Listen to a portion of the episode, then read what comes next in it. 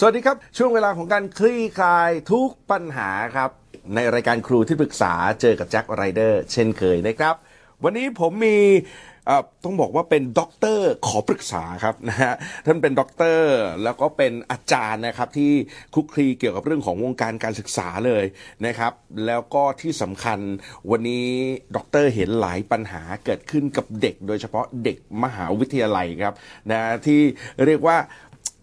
มันโหใช้คำว่าวิกฤตจดจ่อนะฮะในคำถามของดร ซึ่งน่าสนใจมาก ๆ วิกฤตจดจ่อคืออะไร แล้ววันนี้จะคลี่คลายได้หรือไม่ติดตามไปพร้อมกันนะครับ ต้องต้อนรับด้วยนะฮะดรพิทยาแสงสว่างครับสวัสดีครับ สวัสดีครับคุณแจ็คมีคำหนึ่งที่ผมผมสะดุดมาก ๆ ก็คือวิกฤตจดจ่อ นะฮะเดี๋ยวคลี่คลายไปพร้อมกันนะครับ วันนี้จะได้คุยกับครูที่ปรึกษาของเราครับต้อนรับ ครูใหญ่พออวิเชียนชัยยบังครับ สวัสดีครับสวัสดีครับครับสวัสดีครับผู้ใหญ่ครับเอาละผมรอที่จะคลี่คลายไปด้วยนะฮะกับเรื่องนี้นะครับ ดรครับ มีเวลา 20นาทีในการคุยกับครูใหญ่นะครับ ผมพร้อมไหมฮะพร้อมถ้าพร้อมแล้วครับ 20นาทีเป็นของดรครับ ถ้าพร้อมแล้ว เริ่มปรึกษาครูใหญ่ครับ ครับก่อนอื่นก็ขอสวัสดีนะครับ ครูใหญ่ครับ ครับอ่า จริงๆแล้วเรื่องเนี้ยมันมันเกิดขึ้นตอนที่เราปฏิบัติการสอนอยู่ที่ที่ชั้นเรียนหรือครับในห้องเรเชอร์เนี่ยนะครับด้วยสภาวะการที่ในปัจจุบันเนี่ยมันมีสื่อและเทคโนโลยีที่ที่เข้ามามากมายเลยทีเดียวนะครับ ก็เด็กที่เข้ามาเรียนเนี่ยนะครับในห้องเรเชอร์เนี่ยเขาก็จะมีเครื่องมือมาเช่น iPad บ้างสมาร์ทโฟนบ้างอะไรบ้างเนี่ยนะครับ แล้วเราก็อ่าบรรยายไปในขณะที่เราบรรยายเนี่ย เด็กๆก็จะสนใจแต่ไอ้เครื่องมือสื่อสารเรานะอ่าหยิบโทรศัพท์มือถือใช่มาดูเอา iPad ขึ้นมาตั้งเลยใช่อ่าซึ่งบางทีเราถามเขาอะเขาบอกเอ้ยแล้วพวกหนูทำอะไรกันอืมเขาก็บอกว่าสืบค้นงานของอาจารย์ที่กำลัง lec ที่กำลังที่กำลังเลคเชอร์ lecture อยู่นั่นแหละอะไรเงี้ยนะเออหรือบางทีก็บอกอ่าหนูใช้การบันทึกอ่าอ่าใช้สำหรับการบันทึก แต่แท้ที่จริงแล้วเนี่ยก็เราก็ไม่ทราบจริง ๆ ว่าแท้ที่จริงมันคืออะไร แต่ในปรากฏการณ์หนึ่งที่เห็นก็คือว่าเขาไปจดจ่อกับสิ่งนั้น แทนที่จะสนใจกับการที่เรากำลังสนทนากันแบบเรียลไทม์เนี่ยแต่เขาไปสนใจในเครื่องมือนั้นมากกว่า ก็เลยมองว่าเมื่อเมื่อมันสะสมเข้าซ้ำๆเนี่ยจนกลายเป็นว่าความสัมพันธ์ระหว่างอาจารย์กับนิสิตเนี่ยมันค่อนข้างที่จะ ห่างออกไปเรื่อยครับๆเพราะฉะนั้นตรงเนี้ยผมมองว่ามันเป็นวิกฤตจดจ่อซึ่งเขาไปจดจ่อกับสิ่งอื่นที่ไม่ใช่ตัวเราตัวอาจารย์ หรือกิจกรรมที่เราจัดให้ในชั้นเรียนทำอย่างไรดีวิกฤตจดจ่อนี้ครับ ถ้าพร้อมแล้วให้คำปรึกษาหนะครับ ก็น่าเห็นใจเด็กๆนะเพราะว่าเด็กๆเนี่ยอยู่ในยุคที่อ่าหน้าจอเฟื่องฟู และคนที่อยู่หลังหน้าจอผู้พัฒนาแอปพลิเคชัน หรือผู้พัฒนาโปรแกรมที่อยู่หลังจอนั้น ล้วนแต่เป็นคนเก่งสุดยอดทั้งนั้น และพยายามดึงให้คนที่พอมาจับหน้าจอแล้วให้อยู่ในนั้นให้นานที่สุดนะเพราะฉะนั้นเขาก็ตัวเล็ก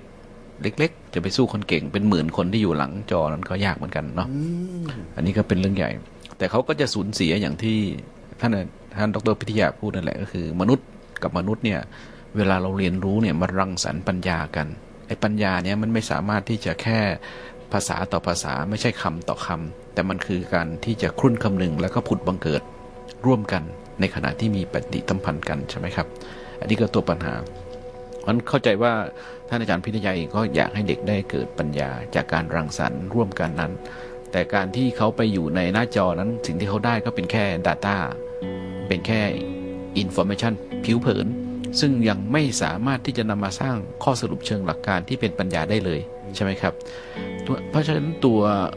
ตัววิกฤตเนี้ยในสุดแล้วเขาก็จะเรียนแบบผิวๆมาก เรียนไปเพื่อจะเอาแค่ให้รู้พอรู้แล้วก็ผ่านไปเนาะแล้วก็ไม่สามารถที่จะนำตัวเองเนี่ยทะลุทะลวงเปลือก หรือความจริงสมมติทั้งหลายนี่ไปสู่ความจริงแท้ที่จะสามารถนำไปใช้ได้จริงได้นะอันนี้ก็คือความกังวลของพอพิทยา ก็มีปัญหาแบบนี้เนี่ย ผมก็ไม่รู้จะเริ่มต้นตรงไหนว่า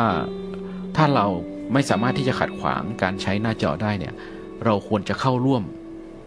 ผมมองว่าถ้าขัดขวางไม่ได้เราก็เข้าร่วม ก็หมายถึงว่ากระบวนการของเราเนี่ยเราก็แทนที่เราจะใช้วิธีการส่งต่อโดยการสอนเปอร์เซ็นต์มากในชั่วโมงนั้นก็เปลี่ยนเป็นให้โจทย์ และเขาค้นจากเครื่องมือ หลังจากค้นจากเครื่องมือแล้วก็กลับมา discuss เพราะตอน discuss กันนะเขาไม่สามารถดูหน้าจอได้ เพราะการ discuss มันคือ คุณต้องเอาสิ่งที่ค้นออกมา แต่โจทย์เนี้ยก็จะคมด้วยอืมสมมติว่าเราต้นชั่วโมงเราให้โจทย์ที่สำคัญมาก หลังจากนั้นเขาอาจจะใช้เวลาค้นสักไม่กี่นาที หลังจากนั้นก็เป็น discuss กัน เป็นโจทย์สำหรับ discuss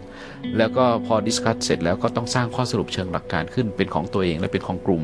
ไอ้ข้อสรุปเชิงหลักการ พวกนี้มันก็จะไปแตะความมีปัญญานิดนึงซึ่งมันจะไม่ใช่อ่าอ่าสิ่งที่จะส่งต่อมาจากหน้าจออยู่แล้ว วิธีนี้ก็จะฝึกฝนให้เขาเห็นว่าอ๋อเราอยู่จะใช้หน้าจอหรือเราจะอยู่ร่วมกับมันได้ยังไง แม้ว่าเราไม่ขัดขวางอะนะแต่ว่าก็มีปัญหา ใหญ่อื่นกว่านั้นอีกนะเท่าที่ผมฟังเนี่ยปัญหาในการที่จะเอ่อลำดับความสำคัญของความสนใจ อันนี้เป็นเรื่องใหญ่ของนักศึกษา เพราะทันทีที่เขาจบออกมาเนี่ยเขาจะมองไม่ออกว่าอะไรคือ priority คือเรื่องแรกที่เขาควรสนใจ แต่เขาจะงมอยู่กับหน้าจอมากจนไม่เห็นว่าสิ่งสำคัญจริงๆในชีวิตที่ควรสนใจคืออะไรอ่าอันนี้คือเรื่องใหญ่คือปัญหาใหญ่ เพราะถ้ากระบวนการทำสั้น ๆ อย่างที่ที่ที่ผมแนะนำเมื่อกี้อะครับ เราให้โจทย์แล้วก็ให้เขาได้ค้นคว้าอะไรสักอย่างหน้าจอ แต่สุดท้ายนำมาสู่การ dialogue หรือ discuss กัน แล้วก็เพื่อหาข้อสรุปร่วมกันเรื่องนั้นทำอย่างนี้เรื่อย ๆ เขาจะเห็นว่าไอ้พวกนั้นเป็นแค่เครื่องมือ แล้วสิ่งสำคัญที่สุดกว่าความรู้หรือข้อมูลในหน้าจอก็คือ ข้อสรุปเชิงหลักการที่เราทำร่วมกัน ที่มนุษย์รังสรรค์กันนะโอ้นะฮะอันเนี้ย ผมมองว่าเจ๋งครับเจ๋งอ่านะฮะแล้วก็ผม support ดร เพราะว่าดรต้องสอนคนที่จะออกไปเพื่อที่จะไปทำแบบนี้อีกใช่นะครัฮะบเพราะว่าสอนเกี่ยวกับคนที่อยู่ในเป็นจะเป็นโตขึ้นเป็นบุคลากรทางการศึกษาอีก เมื่อเขาเมื่อเขามีทักษะในการเปลี่ยนวิธีการแบบนี้เขาก็จะโอ้โหไปได้ไกลอีกเยอะเลยนะฮะโอเคครับคำถามแรกเราเคลียร์ครับนะฮะครับเวลายังมีเหลืออยู่ 12 นาทีกว่าๆนะครับ ถ้าพร้อมแล้วครับ ดรครับคำถามต่อไปป รึกษาครูใหญ่ครับ ครับครูใหญ่ครับจากวิกฤตจดจ่อเนี่ยนะครับมันก็อาจจะมีหลายวิธีการที่จะดึงดึงเขาเข้ามาอยู่ใน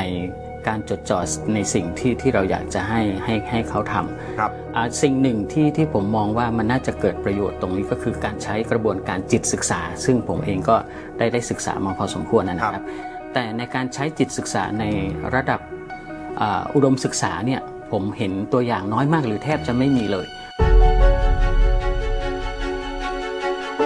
เพราะว่าเท่าที่มีอยู่ก็จะเป็นจิตศึกษาของอนุบาลอืมของประถมของมัธยมบ้างนะครับ แต่ยังไม่เห็นที่ในระดับอุดมศึกษา แต่ผมมองว่าเรื่องนี้เป็นเรื่องสำคัญว่า ถ้าเขาได้รับการฝึกฝนเรื่องของจิตศึกษา ภาวะวิกฤตจดจ่อตรงนั้นน่ะก็จะคลี่ถูกคลี่คลายด้วย เพราะจิตศึกษาทำงานกับการมีสมาธิด้วย หรือก็คือ จิตศึกษาไม่สำคัญแล้วหรือเปล่าสำหรับคนในในวัยอุดมศึกษาอืมอันนี้ผมก็เลยอยากจะถามละเอียดว่า ถ้าเราจะเอ๊ะขึ้นมาด้วยนำจิตศึกษาเข้าไปใช้ในระดับอุดมศึกษาเนี่ยผมมองว่ามันน่าจะมีอะไรบางอย่างที่สามารถทำได้ผมอยากจะถามครูใหญ่เพราะเท่าที่ศึกษามามันมีแบบแผนน้อยมากเลยใช่ครับผมส่วนใหญ่ไปใช้กับเด็กเล็กใช่ๆอะใช่โอเคผู้ใหญ่ครับถ้าถ้าพร้อมแล้วให้คำปรึกษาครับ ก็สิ่งที่เราเวลาเราตัดสินใจเนี่ย เราจะตัดสินใจอยู่สองแบบ แบบหนึ่งเขาเรียกว่าตัดสินใจแบบไว อันนี้จะใช้สมองส่วนแกนกับสมองส่วนกลาง คือใช้สมองส่วนสัญชาตญาณหรืออารมณ์ความรู้สึก อันนี้ตัดสินใจไวๆซึ่งส่วนใหญ่ในชีวิตเนี่ยเรื่องราวต่างๆ เรามักตัดตัดสินใจไวๆครับ ไม่ต้องคิดอะไรเยอะเอ่อไปร้านอาหารก็สั่งร้านผัดกะเพราอะไม่ต้องคิดอะไรเยอะ แต่จะมีการตัดสินใจอีกแบบหนึ่งเรียกว่าการตัดสินใจแบบไตรตรอง อันนี้ต้องใช้สมองส่วนนอก แล้วสมองส่วนนอกจะถูกใช้น้อย เพราะส่วนใหญ่เนี่ยเราจะตอบสนองเอาตามอารมณ์ความรู้สึกของเราอะครับ โดยไม่พิจารณาไตรตรอง เช่นสมมติว่าตอนเช้าเรากินข้าวมา ตอนเที่ยงมีเขามาเสิร์ฟเบรก เราไม่พิจารณาเลยว่าอาหารเราพอแล้ว แต่เรารู้สึกว่ามันน่ากิน เราก็กินไปโดยการตัดสินใจแบบไวอารมณ์ใช่แค่โดยอารมณ์ ทีนี้ตัวจิตศึกษาเนี่ยมันคือกระบวนการที่ยกสมองขึ้นจากการตัดสินใจแบบไวจากส่วนแกนส่วนกลางมาสู่ตัวนอกครับ แล้วทำอย่างนี้บ่อยๆเนี่ย เส้นทางของการตัดสินใจเนี่ยมันจะช้าลงประวิงให้ช้าลง ให้มาสู่การตัดสินใจด้วยเปลือกสมองส่วนนอก หรือเปลือกสมองส่วนหน้า ให้วิเคราะห์พิจารณาไตรตรองช้ำระหมักแล้วคาดหวังผลว่าจะเกิดอะไรขึ้น แล้วค่อยตัดสินใจทำจิตศึกษาเนี่ยคือตัวเนี้ยเพราะฉะนั้นเวลาทุกครั้งที่มีสิ่งเร้าเข้ามา ถ้าเขาถูกฝึก บ่อยๆเนี่ยเส้นทางของการตัดสินใจมันจะไวมาก มันจะขึ้นจากข้างล่างมาสู่ข้างบนทันที เพราะนั้นพอเจอตัวเราสิ่งเราเข้ามาในชีวิตเนี่ยเขาจะไตร่ตรอง แล้วตัวจิตศึกษาเนี่ยทำเรื่องสำคัญก็คือ ฝึกฝนเปลือกสมองส่วนบนที่มีการรู้ตัวครับ ฝึกให้เรารู้ตัวหรือมีสตินะครับ เปลือกสมองส่วนบนพอเขาทำงานแข็งแรง เขารู้ตัวไวเนี่ยสมองส่วนหน้า เปลือกสมองส่วนหน้าจะมาทำงานทันที ก็คือไตร่ตรอง ชั่งน้ำหนัก ประมวลผลแล้วค่อยตัดสินใจ ตัวจิตศึกษามันทำงาน แล้วมันจะได้ผลดีกับชีวิตมาก แล้วตอนนี้เขาถ้าถึงขั้นนี้นะเขาจะรู้ว่าอะไรสำคัญกับไม่สำคัญ หน้าจอเขาจะวางได้ เพราะเขารู้ว่าอันนี้เป็นสำคัญลำดับสามเขาจะรู้ว่าสิ่งไหนสำคัญลำดับหนึ่งอยู่ จิตศึกษาจะพลอยทำให้เขาเลือกถูกว่าอันไหนสำคัญก่อน จดจ่อก่อน และการตัดสินใจทุกครั้งเนี่ยก็มีโอกาสที่จะตัดสินใจได้ได้ประสบผลสำเร็จหรือตัดสินใจที่ได้ผลดี ถ้าตัดสินใจด้วยเปลือกสมองส่วนนอก ดรว่าไงฮะ โอเคครับ ผมมีคำถามต่ออีกครับว่าต่อครับครับถ้าอย่างนั้นแล้วเนี่ยนะครับทำให้อ่าคนเนี่ยได้ใคร่ครวญก่อนที่จะตัดสินใจอะไรลงไป ในสภาวะการหนึ่งเนี่ยเมื่อเข้าถึงภาวะที่เข้าใจ คือความคือจิตศึกษาเนี่ยเป้าหมายของเขาเนี่ยเท่าที่ผมทราบนะครับ ก็คือให้เข้าใจต่อโลก และงอกงามสู่ความไม่มีคำว่าการเข้าใจต่อโลก แล้วเขาจะดำรงตนอยู่ได้อย่างมีความสุขเนี่ยตรงเนี้ยจิตศึกษาจะนำพาไปสู่ความเข้าใจต่อโลกได้อย่างไรครับคุณใหญ่คือกระบวนการจิตศึกษาเนี่ยมันเป็นกระบวนมันมันสำคัญต่อการเรียนรู้ตรงที่มันมีกระบวนการ reflection อืม reflection ด้วยตัวเอง และ reflection ร่วมกัน ทีนี้พอเรา reflection ร่วมกันเนี่ย มันจะทำให้เห็นว่าสิ่งที่เราติดอยู่ตอนนั้นอะ มันเป็นเปลือกขั้นต้น เปลือกขั้นกลาง เปลือกขั้นสูงแล้วหรือไปถึงแก่นของเรื่องนั้นหรือยังอืมทีนี้การที่เรา reflection แล้วเห็นเปลือกเนี่ย ไม่จำเป็นต้องกระเทาะออกทันที แต่เขาทะลวงไป แปลว่าเปลือกนั้นยังอยู่ไหมยังอยู่ยังอยู่แต่เขาไปถึงอีกไปถึงแก่นมันได้ เขาเจาะเข้าไปแล้วใครอะเขาไปถึงแก่นมันได้ แล้วเขาก็ยึดแก่นในการดำเนินชีวิต ไอ้พอยึดแก่นในเกินการดำเนินชีวิตเนี่ย มันจะเกิดผลดีต่อชีวิตนั้นเลย มันจะมีสุขภาวะทางกายใจสังคมปัญญาเกิดขึ้นอืมเพราะฉะนั้นเราไม่ต้องคาดหวังว่าเราจะแกะเปลือกนั้นออกได้หมด ไม่จำเป็นครับ คือเปลือกก็ยังเป็นเปลือกครับ เราก็ใส่เสื้อผ้าอย่างที่แฟชั่นใส่ได้ แต่เรารู้ว่านี่ไม่ใช่เรื่องสำคัญ เรื่องสำคัญของเราเนี่ยมีเรื่องอื่นที่เรากำลังคิดอยู่ อืมที่เป็นแก่นจริงอืมแล้วค่อยจัดระดับความสำคัญๆใช่ครับ หรือพิธีกรรมที่เป็นเปลือกขั้นนอกที่สุดเนี่ย เราอาจจะต้องต้องทำตามพิธีกรรมไป แต่เราก็รู้ว่ามันมีสิ่งสำคัญกว่านั้นอยู่ที่อยู่ลึกไปถึงแก่น เราก็ทะลวงมันไป แล้วก็ไม่ได้รัทิไม่ได้ต้องไปเดือดร้อนกระวนกระวายอยู่กับอันนี้ว่าจะต้องทำลายมันนะไม่ต้องคือเข้าใจมันแล้วก็ครับอยู่กับสิ่งนั้นได้ใช่ครับด้วยแต่ว่าอ่าตัวจิตศึกษาเนี่ยมันช่วยให้เกิดการ reflection การสะท้อนคิดแบบเนี้ยมันคิดจากสมองเปลือกนอก เปลือกหน้า ซึ่งมันจะเห็นเองว่าอันไหนเป็นเปลือกเป็นแก่นอันไหนคือสาระสำคัญ และเราควรจะไปที่ไหน กระบวนการที่สำคัญของการสร้างจิตศึกษาคือการดิสคัตร่วมกันของใช่ครับนถูกครับ กระบวนการ discuss เนี่ยเราเรียกว่าเอ่อ dialogue ก็ได้ reflection ก็ได้ reflection เพราะกระบวนการ reflection มันจะสกัดข้อมูลจำนวนมาก ให้เหลือเป็น information และให้เป็นเหลือเป็นตัว knowledge แล้วก็ เหลือให้เป็นตัว wisdom ตัว wisdom นี่ก็แปลว่าเราขจัดเปลือกออกไปเรื่อยๆเรื่อยๆจนเห็นอ้อแก่นแท้ของเรื่องนี้คืออะไรเราก็พุ่งไปที่นั่น อืมโอ้เคลียร์ไหมฮะ เคลียร์ครับ โอเค เคลียร์ด้วยก่อนครับผมนะ ยังมีเวลาเหลืออีกครับอีกห้านาทีคำถามต่อไปครับ ไปกันต่อเลยฮะ ดรครับ ถ้าพร้อมแล้วปรึกษาครูใหญ่ต่อครับ ครับอ่าในการทำจิตศึกษาเนี่ยผมก็เคยนำไปใช้กับนิสิตนะครับ แล้วก็ก็พยายามที่จะใช้ตัวชงตัวชงในที่นี้หมายถึงว่าอ่า คลิปวิดีโอหรือเรื่องเล่าต่างๆ หรือภาพเหตุการณ์ที่เป็นปัจจุบัน บางครั้งเราอาจจะใช้ภาพเหตุการณ์สะเทือนขวัญบ้าง เหตุการณ์ที่มันดูโหดร้ายบ้างนำไปให้เขาดูเพื่อให้ให้เขาได้ชงเข้าใคร่เรื่องควรใช่ชงเข้าเรื่องว่า มันไปสะเทือนในใจเขาสะเทือนที่สมองเขาว่าเฮ้ยสิ่งไหนที่ มันเป็นความถูกต้อง สิ่งไหนเป็นอ่าความดีความงามเพื่อให้ให้เขาตัดสินใจในเชิงจริยธรรมครับตรงเนี้ยผมมองว่าเอ๊ะถ้าเกิดเราเอาเรื่องหรือคลิปที่มันโหดร้ายหรือมันอ่าสะเทือนใจมากๆเนี่ยครูใหญ่มองว่ามันมันน่าจะใช้ได้ไหมครับ หรือว่าเอ๊ะมันเป็นดาบสองคมไหมมันมีผลบวกผลลบอย่างไรใช่เราจะสกัดยังไงที่จะเอาแต่ผลบวกมันออกใช่ครับผมครับครูใหญ่ครับผู้ใหญ่ ก็ผมเข้าใจว่ากระบวนการตัวชงที่อาจารย์พูดถึงก็คือกระบวนขั้นแรกของการเรียนรู้ของมนุษย์คือ ให้มนุษย์รับรู้ก่อน รับรู้ข้อมูลเบื้องต้น เพื่อจะเป็นตัวกระตุ้นให้เขาใคร่ครวญไปสู่ประสบการณ์ เพื่อจะสร้างข้อสรุปเชิงหลักการ เพื่อจะตัดสินใจได้ถูกวิธีใช่ไหมครับ เพราะฉะนั้นผมผมมองว่าการที่จะเอาให้เด็กได้รับรู้ข้อมูลเบื้องต้นเนี่ย มันก็จะมีข้อควรระวังอยู่นะ ผมมองว่าอย่างแรกข้อมูลชุดนั้นเนี่ยต้องไม่ไม่ใช่การบูลลี่ใคร ต้องไม่ไม่ไม่บูลลี่ใครหรือชี้ใคร เพราะกระบวนการแบบนั้นแปลว่าเรากำลังไม่เคารพมนุษย์ เราอยู่ในภาวะที่แยกส่วน แล้วก็ตัดสินนะเพราะต้องไม่บูลลี่ใคร แล้วก็ไม่บูลลี่คนในห้องด้วยหมายถึงว่าสมมติว่าเราเอากรณีคนกินน้ำหวานแล้วอ้วนมาเพื่อจะสร้างการเรียนรู้เรื่องการตระหนักต่อสุขภาพใช่ไหมครับ ถ้าเกิดในห้องนั้นมีคนแบบนั้นอยู่ด้วย เราก็ต้องระวัง เพราะมันกำลังบูลลี่เขาด้วยในตัว ต้องต้องระวังข้อข้อแรกนะครับ อันที่สองต้องไม่กระตุ้นความรุนแรงเพราะคลิปบางคลิปหรือเอเหตุการณ์หรือภาพบางภาพเนี่ยมันทำให้เราอยาก เหมือนกับเราไปยืนอยู่หน้าเหวเราเหมือนเราอยากโดดอย่างเงี้ยครับเพราะความรุนแรงบางเรื่องเนี่ยมันกระตุ้นทำให้ให้อยากส่งต่อความรุนแรงนั้น แล้วก็อีกอันหนึ่งคือสิ่งนั้นต้องไม่ใช่เพียงสิ่งผิดกฎหมายนะครับสามเรื่องนี้ควรระวังในเรื่องของตัวชง แต่ตัวชงเนี่ยมันจะดีมากๆถ้าทำให้ผู้เรียนเนี่ย ได้รับข้อมูลได้ครบถ้วนใช่ไหมครับข้อมูลครบถ้วนที่จะไปเชื่อมกับประสบการณ์เขาจนเขารู้สึกว่าไอ้ข้อมูลชุดนี้กับประสบการณ์ของเขาเนี่ยมันสร้างความไม่ถูกหรือถูกอย่างไร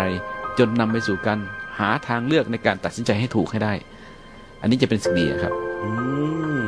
เพราะฉะนั้นก่อนที่เราจะเริ่มจิตศึกษากันเนี่ย จริง ๆ ไอ้สามข้อที่ที่ครูใหญ่บอกมาเนี่ยมันควรเป็นข้อตกลงร่วมกันของทั้งหมด ถูกต้องไหมครูใหญ่ครับ ในเชิงในเชิงจิตวิทยาการเรียนรู้น่ะ เป็นที่ที่ควรจะรับรู้กันทั้งหมดอยู่แล้วครับอ๋อไม่จำเป็นต้องเป็นข้อตกลงอ๋อคือควรจะต้องรู้ตั้งแต่พื้นฐานตรงนี้เลยใช่ครับอ๋อโอเคครับเป็นไงฮะดรครับครับ เคลียร์ครับเคลียร์อ่าอันนี้แหละอยากได้ยินคำนี้นะฮะมีประเด็นคำถามต่อไปนะครับผมอ่าแล้วครับถ้าพร้อมแล้วนะฮะเหลืออีก 2 นาทีกว่าๆครับ ถ้าพร้อมแล้วปรึกษาครูใหญ่ครับ ครับครูใหญ่ครับผมเคยนำกระบวนการจิตศึกษาเนี่ยนะครับเข้าไปใช้ในระดับปริญญาตรี หรือแม้กระทั่งปริญญาโทนะครับ ก็ใช้ช่วงก่อนที่จะเข้าสู่เนื้อหาก็คือประมาณ 15 นาทีมันผมจะเจอเขาเนี่ยก็ประมาณสัปดาห์ละ 1-2 ครั้ง ผมก็พยายามทำที่จะทำให้เกิดบริบทซึมซับแต่ผมมองว่าถ้ากระบวนการเนี้ยมันมันใช้ได้คือมันมันน้อยน้อยน้อยเกินไปเพราะเหมือนกับถ้าถ้าใช้กับประถมกับ อนุบาลเนี่ยเขาจะใช้ทุกวัน อืม แต่เนี่ยเราเราเจอแค่สัปดาห์ละครั้งสองครั้งใช่อันเนี้ยมันจะมีวิธีแล้วครั้งละก15นาทีใช่ครับโอ้โหก่อสั้นนที่มากจะเข้าเนื้อหาอ่าๆ เนี่ยจะมีวิธีการหรือจะทำอย่างไรให้เขาได้เข้าถึงบริบทซึมซับที่เราจัดกระบวนการให้เขาตรงเนี้ยเรื่องของจิตศึกษาครับ ครับครูใหญ่ครับ เออข้อแรกเอ่อทำแม้น้อยดีกว่าไม่ทอืมำ ครับอืมโอเค ให้ให้อุ่นใจเรื่องนี้ก่อนครับ อันที่สองก็คือจิตศึกษาเนี่ยมันเป็นกระบวนการที่ไม่ได้คำตอบเบ็ดเสร็จ แต่มันเป็นกระบวนการที่จะนำไปสู่การใคร่ครวญระยะยาวอืมเพราะฉะนั้นแค่ครั้งหรือสองครั้งเนี่ย ถ้าตัวชงหรือคำถามมันเด็ดนะเขาจะคิดอยู่หลายปี ไม่ใช่หลายชั่วโมงนะหลายครับปีเลยนะครับ โอ้โอ้โอ้ โอเคครับอุ่นใจฮะอุ่นใจแล้วก็ไปต่อได้ครับเอาไปต่อได้ไปต่อได้เอาละครับประเด็นนี้เคลียร์นะฮะเคลียร์ครับผมยังมีเวลาอีกหนึ่งนาทีเอาอีกไหมฮะเอ่อผมก็อ่าเรื่องเรื่องสำคัญนะครับอ่าก็คือว่าทำอย่างไรอะที่จะทำให้อาจารย์ ได้มีความเข้าใจเรื่องเนี้ยโอเค ซึ่งผมเองก็เป็นอาจารย์ตัวน้อยๆคนหนึ่งที่อครัยู่บในผมมหาวิทยาลัย ครับผมอยากส่งต่อ ใช่ครับเพราะตอนนี้อุ่นใจแล้ว ครับแต่ไม่รู้ว่าวิธีการยื่นส่งต่อทำอย่างไรกับอาจารย์ได้กันดีฮะแนะนำหน่อยฮะครูใหญ่ครับ ก็มีความซับซ้อน มีความซับซ้อนเยอะนะครับ ก็คือตั้งโครงสร้างที่เป็นอยู่โครงสร้างรายวิชาโครงสร้างการประเมินด้วย ก็มีความซับซ้อน แต่ผมก็มีความเชื่ออย่างยิ่งว่า ตัวอาจารย์ทุกท่านนะรู้ว่าตัวเองอะมีสิ่งสำคัญที่สุด อยู่ภายในก็คือคุณค่าความเป็นมนุษย์ หรือความตระหนักในปัญญาบางอย่างที่ตัวเองมี แต่บังเอิญว่าสิ่งเหล่านั้นมันไม่อยู่ในโครงสร้างที่ต้องสอนเห็นไหมครับ ถ้าเรามีโครงสร้างอะไรอะไรบางอย่างปรับเปลี่ยนเหมือนกับที่อาจารย์พิทยาเนี่ยพยายามปรับเปลี่ยน 15นาที เพื่อจะใส่เรื่องนี้เข้าไปเนี่ยโครงสร้างตัวนี้สอดรับ พฤติกรรมก็จะเกิดขึ้น แต่ในตัวอาจารย์ทุกท่านผมว่าผมเชื่อว่ามี แล้วก็ตระหนักเรื่องนี้ด้วย แต่ว่าวันนี้หมดเวลาแล้วแหละครับผมนะฮะต้องขอบคุณดรพิทยาด้วยนะครับ ขอบคุณมากครับขอบคุณครับและขอบคุณแจ็รับครูใหญ่ครับ ขอบคุณมากครับสำหรับวันนี้นะครับอ่าสิ่งที่ได้เลยก็คือกระบวนการในการจัดชั้นเรียนที่เป็น active learning แล้วก็การเข้าไปมีส่วนร่วมอ่า กับกิจกรรมของเด็กๆ แล้วก็ให้เขาได้มาดิสคัตกัน แล้วก็ให้เขาได้ถ่ายทอดสิ่งที่เขาได้จากกระบวนการนั้นเป็นองค์ความรู้ของเขา แล้วก็ได้มาสรุปเป็นองค์ความรู้อีกทีหนึ่งครับ ตัวชงสื่อหรือเรื่องราวที่จะนำไปสู่การเรียนรู้เพื่อจะเข้าใจมนุษย์ในกิจกรรมจิตศึกษานี่ต้องต้องระวังมาก ๆ ในเรื่องของการสื่อนั้นต้องไม่ไม่บูลลี่คนอื่น ไม่กระตุ้นความรุนแรง แล้วก็ ไม่ผิดกฎหมาย แต่ว่าเรื่องราวเหล่านั้นควรจะเป็นคล้ายๆ กับนิทรรศการชีวิตที่จะให้ผู้เรียนได้เกิดการครุ่นคำนึง แล้วก็ตกผลึกเป็นสร้างข้อสรุปเชิงหลักการเพื่อจะปฏิบัติการได้ถูกต้อง